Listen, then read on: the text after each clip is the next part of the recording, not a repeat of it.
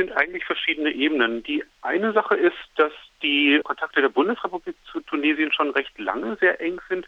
Das beruht nicht zuletzt auf einem wirtschaftlichen Standbein. Tunesien ist eigentlich ein traditioneller äh, Niedriglohnstandort bestimmter deutscher Branchen, zum Beispiel Textil- und Autozulieferer.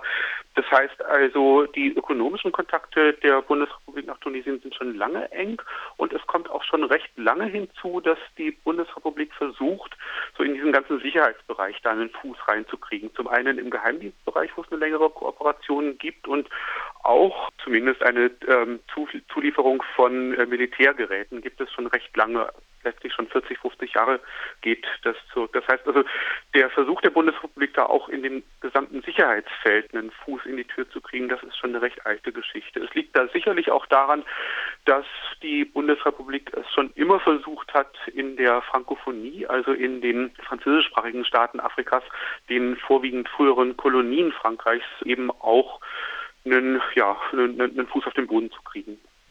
Aktuell ist das aber nochmal ein bisschen unter einem anderen Aspekt äh, stärker geworden und darauf hebt ihr auch auf German Foreign Policy ab, nämlich die Grenzsicherung Tunesiens nach Libyen, die stark von der Bundespolizei unterstützt wird. Äh, was sind denn die Interessen, die dahinter stecken aus eurer Sicht?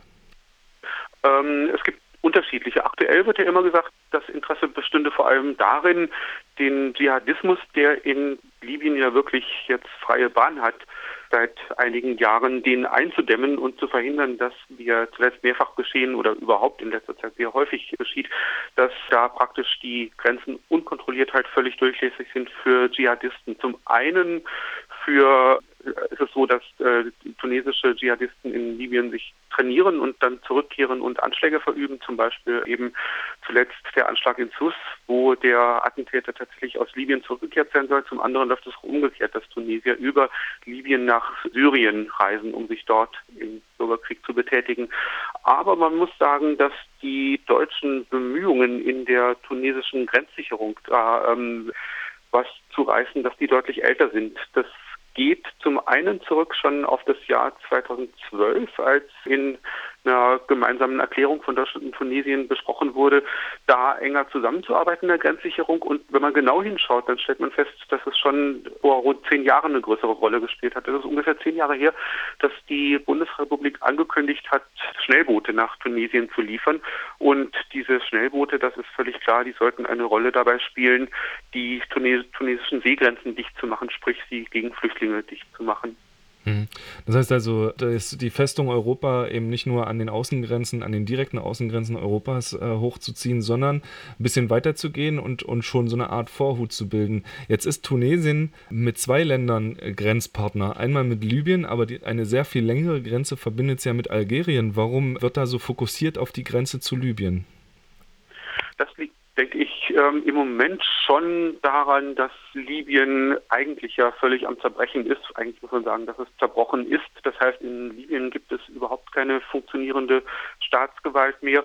Und das wiederum bedeutet, ähm, dass aus der Interessenlage der Bundesrepublik heraus äh, in Libyen die Dinge völlig außer Kontrolle geraten. Das trifft zum einen auf den Dschihadismus zu, zum anderen eben aber auch darauf, dass äh, Handel mit legalen und illegalen Gütern jeglicher Art dort stattfindet. Das trifft auch sicherlich auf Waffenhandel zu, das trifft auf Drogen zu, das trifft aber eben auch auf ähm, die Bewegung von, von Flüchtlingen zu.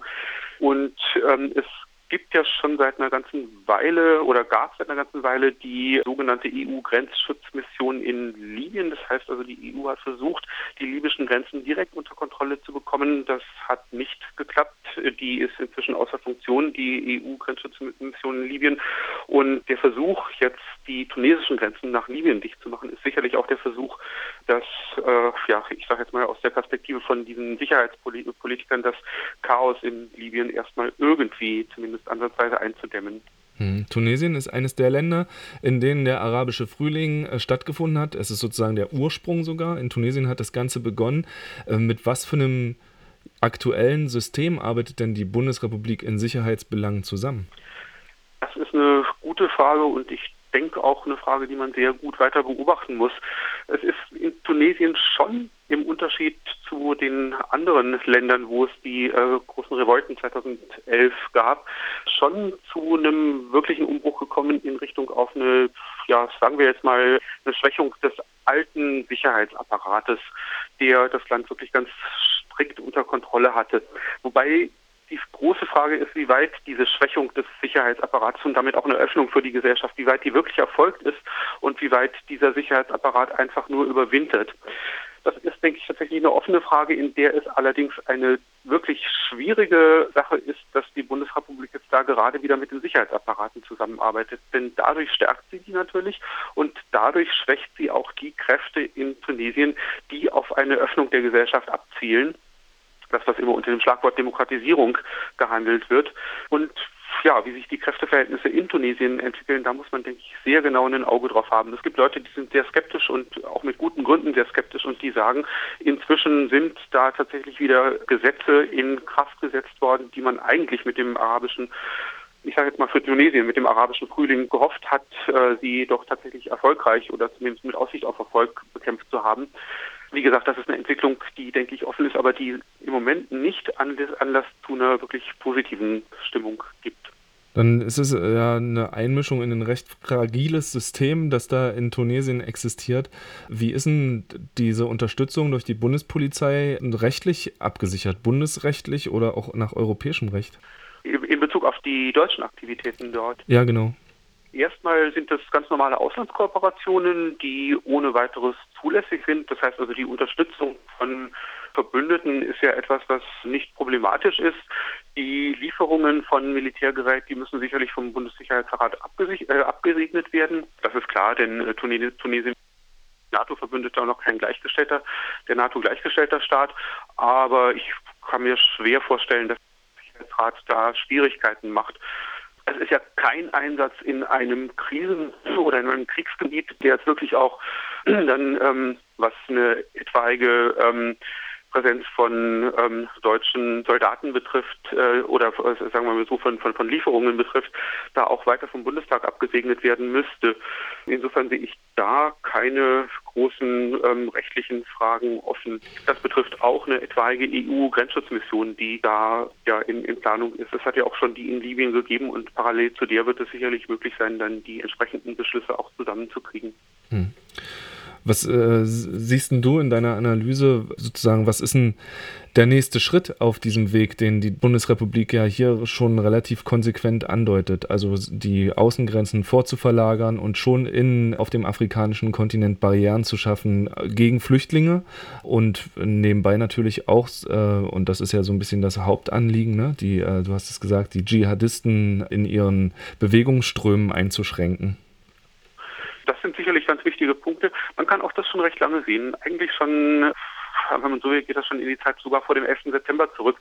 Letztlich kann man den Versuch beobachten, in Nordafrika insgesamt äh, eine stärkere, einen stärkeren Zugriff zu kriegen auf die Sicherheitsapparate, auf die auch auf die Geschehnisse dort. Meiner Beobachtung nach liegt es schlicht und einfach daran, dass die EU auf der einen Seite sich immer weiter konsolidiert, ihre eigenen Aktivitäten immer weiter ausbaut und parallel dazu natürlich auch versucht zu schauen, dass an ihren Außengrenzen und auch direkt jenseits ihrer Außengrenzen nichts anbrennt. Das bedeutet halt, ja, wenn man so will, schon sich so ein sicheres Umfeld zu schaffen. Und zum Umfeld gehört auf der einen Seite natürlich Osteuropa, auf der anderen Seite gehört aber zum Umfeld eben auch ja das, was jenseits der EU-Südgrenzen im Mittelmeer eben dann in Nordafrika kommt. Das heißt also, der Versuch in äh, Nordafrika unter Kontrolle zu bekommen, um jenseits der EU-Außengrenzen sich ein stabiles Umfeld zu schaffen, der ist auf jeden Fall alt. Und das zielt gar nicht mal nur auf Dschihadisten, das zielt auch auf die ganzen unkontrollierten, wie gesagt, legalen und illegalen äh, Handel, vor allem illegalen Handelsbewegungen, die dort stattfinden. Die Sahara ist immer ein Gebiet für den Handel mit allem Möglichen gewesen und die Sahara ist immer auch sehr, sehr schwer zu kontrollieren gewesen. Und der Versuch, ähm, da auf die ähm, Bewegungen in der Sahara, die zumindest unter Kontrolle zu bekommen, um der EU ein sicheres Umfeld zu schaffen für ihre Weltpolitik. Und das ist ja, worum es dann letztlich geht. Das ist eigentlich schon eine recht alte Geschichte. Und da sind auch die aktuellen Aktionen der äh, Bundesrepublik mit äh, Hilfe der Bundespolizei an den Grenzsicherungsmaßnahmen teilzunehmen, äh, Know-how und Technik zu liefern, nach Tunesien einzuordnen. Äh, Jörg, danke für deine Einschätzung.